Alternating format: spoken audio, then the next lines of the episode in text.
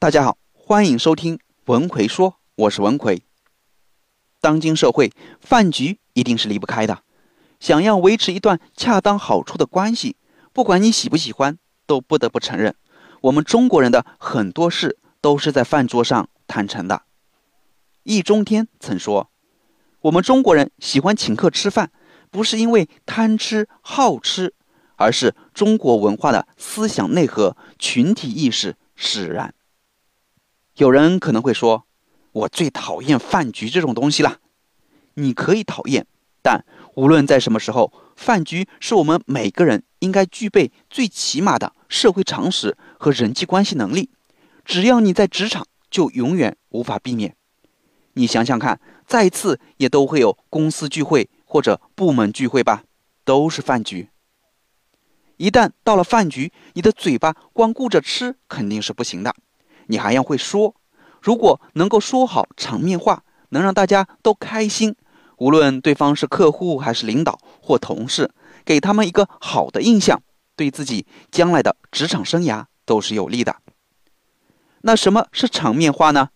从字面上来理解，就是在交际场上当面说出来的话。它有三个特点：第一，场面话的第一要务是要符合场面的气氛，要让大家感到舒服。这并不是要让大家说违心的话，而是要明白场面话的象征意义远大于实际意义。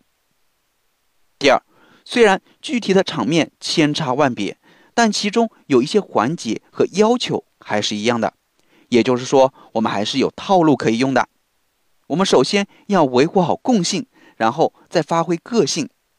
比如说婚礼，随便你怎么策划形式，但是传统仪式中的交杯酒。还是少不了的。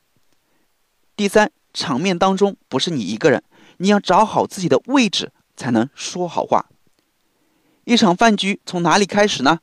一般都是从点菜开始的。那怎么点菜比较合适呢？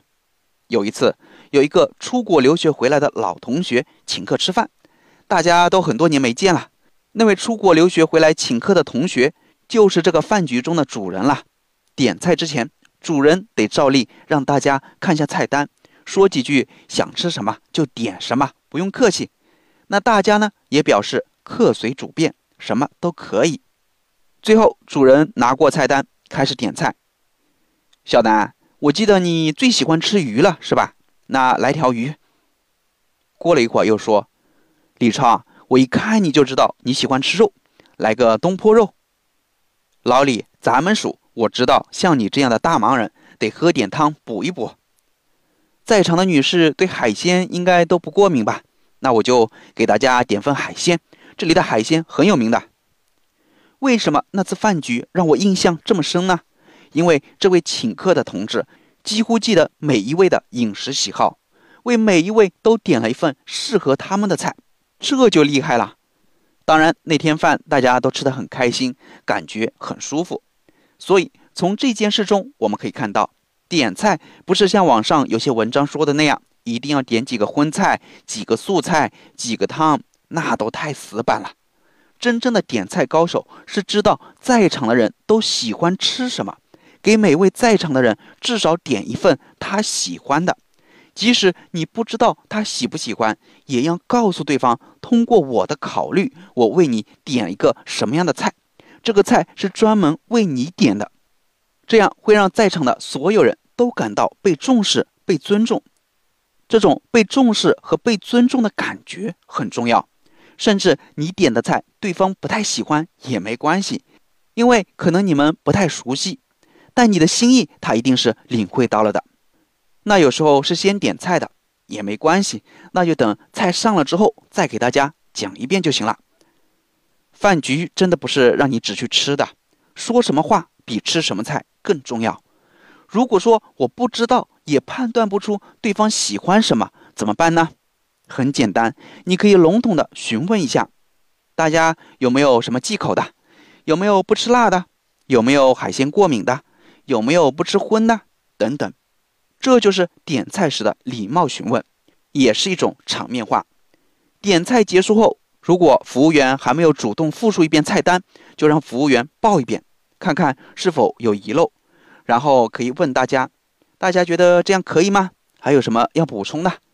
点完菜在等上菜这段时间是最容易冷场的。那有哪些话题比较合适呢？一，如果有不太熟悉的人，就介绍一下，暖暖场。二，聊一聊这家饭店为什么请大家吃饭，过来路上情况怎么样等等。为什么要说些不痛不痒的话呢？因为大家刚坐下，需要破冰，就是先让气氛活跃起来。上完菜后，一般就到了敬酒的环节。敬酒的目的是交往，是表达敬意，重点在于敬，而不是酒。对陌生人来说，敬酒能让你变得更熟悉；对朋友来说，敬酒也是情感的交流。敬酒的时候要说一些祝酒词，啥也不说，都在酒里了。这种话尽量少说，一点意思都没有。和陌生人敬酒最常用的场面话就是讲缘分啦。你可以说。有缘千里来相会，我们见面就是缘啊！敬大家一杯酒，也敬这奇妙的缘分。你还可以说些祝福的话。对方是经商的老板，就可以说祝老板财源广进，一年比一年赚得多。如果是年长的人，那就祝身体健康，多福多寿。如果是初入职场的年轻人，祝事业有成，早日升职加薪。总之，对方是什么样的人。你就说什么样的话，区别对待就行了。那有些人说我不会喝酒怎么办？吃饭喝酒都只是形式，不是最重要的。我一开头就讲了，饭局最重要的不是来吃的，而是来说的。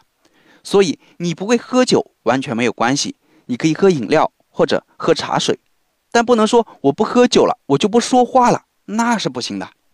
在饭局，如果你不想喝，就千万别松口，你一旦喝了一口，接下去再说不喝，那就不太妥当了。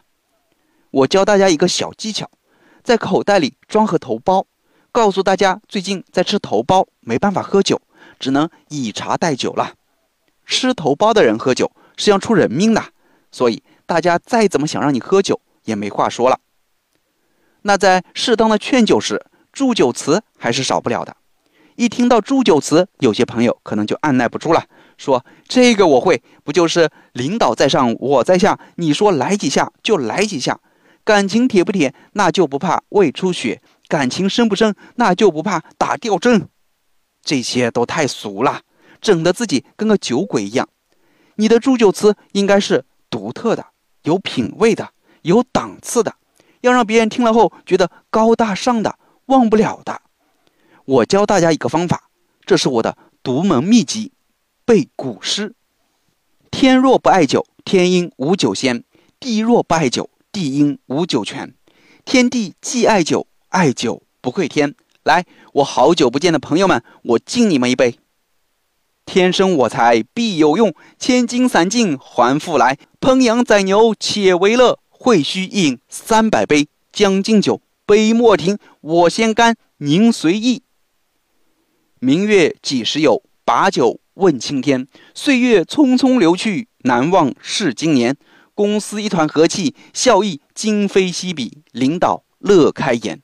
昨夜星辰昨夜风，新年更要往前冲。长风破浪会有时，今年我们更成功。来，一起喝了这杯酒，怎么样？听上去是不是感觉马上就不一样了？赶紧私下偷偷去准备一首诗，在饭局里一鸣惊人，让所有人对你刮目相看，就靠它了。我们每个人对待任何事物都会有自己的观点，这并没有什么稀奇的。但如果你能将自己的观点幽默地表达出来，就会给别人留下深刻的印象，觉得你这个人说话幽默风趣，和你说话让人感到很舒服。那我们如何幽默地表达自己的观点呢？我教大家一个套路，叫洞察加场景。那什么是洞察呢？什么是场景呢？具体又应该怎么去应用呢？